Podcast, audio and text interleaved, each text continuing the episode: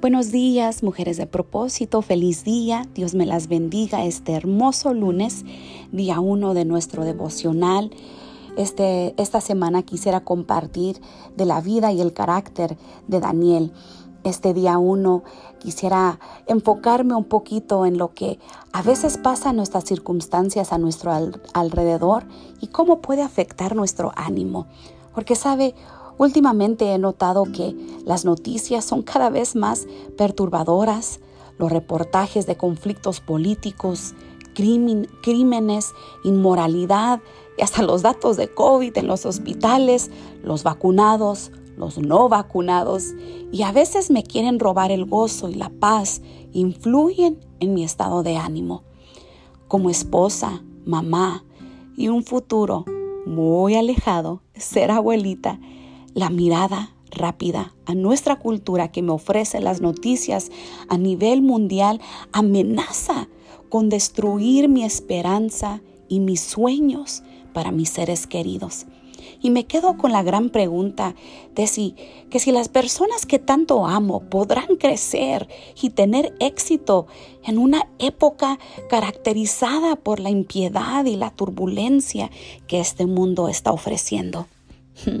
Pero mujer de propósito, gloria a Dios, Él nos da gran esperanza, ayuda poderosa y ejemplos maravillosos de quienes han luchado tenazmente contra los mensajes y la seducción de las culturas paganas y han ganado.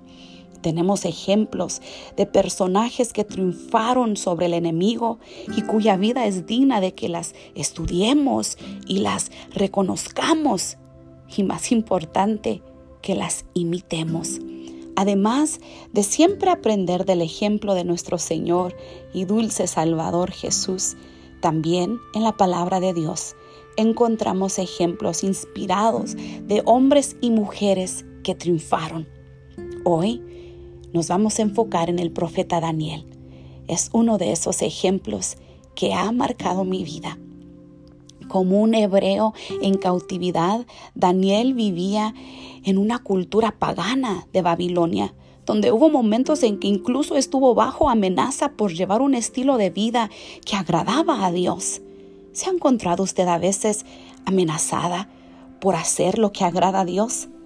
Daniel manifestó una vida y un carácter que honraban a Dios y que proveían liderazgo a otros exiliados en Babilonia. La vida de Daniel nos muestra la manera de prosperar a pesar de una cultura que nos lanza insultos y al mismo tiempo nos invita a beber de cada tipo de tentación que el enemigo pueda presentar. ¿Se dio Daniel ante la desesperanza cuando se vio en medio de una cultura impía? De ninguna manera fue engañado por, por las amenazas. Hoy en día lo pudiéramos describir y ver como bullying, pero tampoco.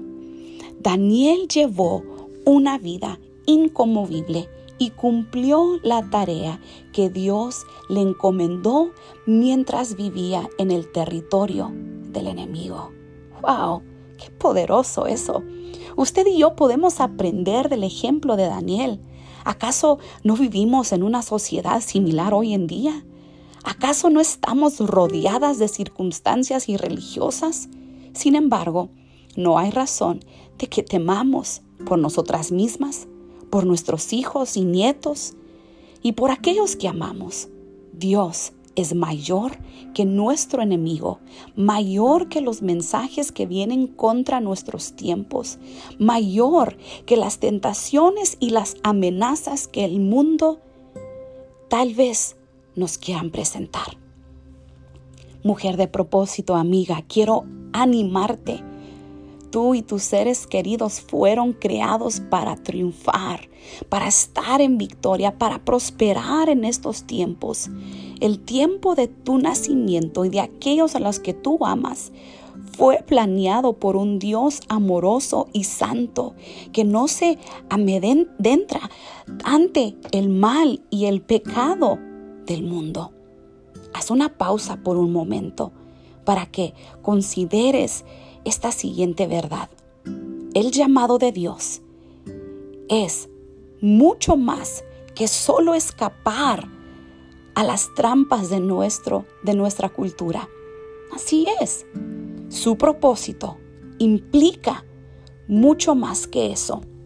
Él nos está llamando a ti y a mí a entrar en un lugar más profundo con Él para que seamos fieles, valientes y confiables. Y, que podamos expresar una libertad a través de nuestra adoración y una paz que el mundo no puede explicar ni imitar sin Jesús. Espero que el día de hoy puedas ver y recibir aliento a partir, a partir de la vida de Daniel, vivida en este tiempo, en nuestro mundo, que a veces se puede reflejar un mundo herido, un mundo en confusión, pero sabemos que Dios no es un Dios de confusión y sabemos que Dios es el que sana nuestras heridas.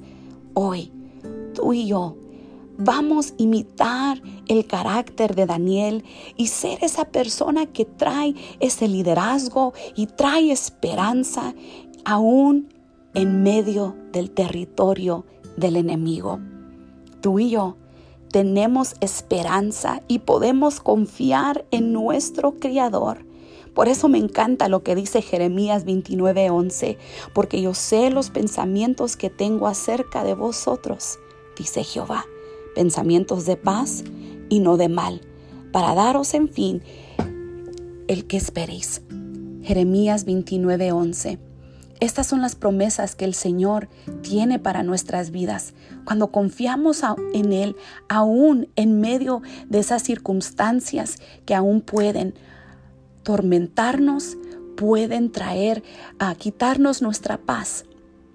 Hoy este día, mi hermana mujer de propósito, yo le invito a que tome un tiempo y abra su Biblia en el libro de Daniel, el capítulo 3, comenzando del versículo 24 en adelante.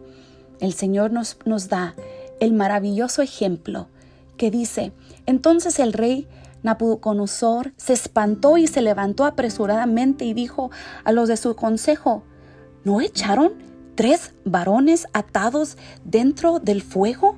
Ellos respondieron, sí, tres, tres echamos dentro del fuego.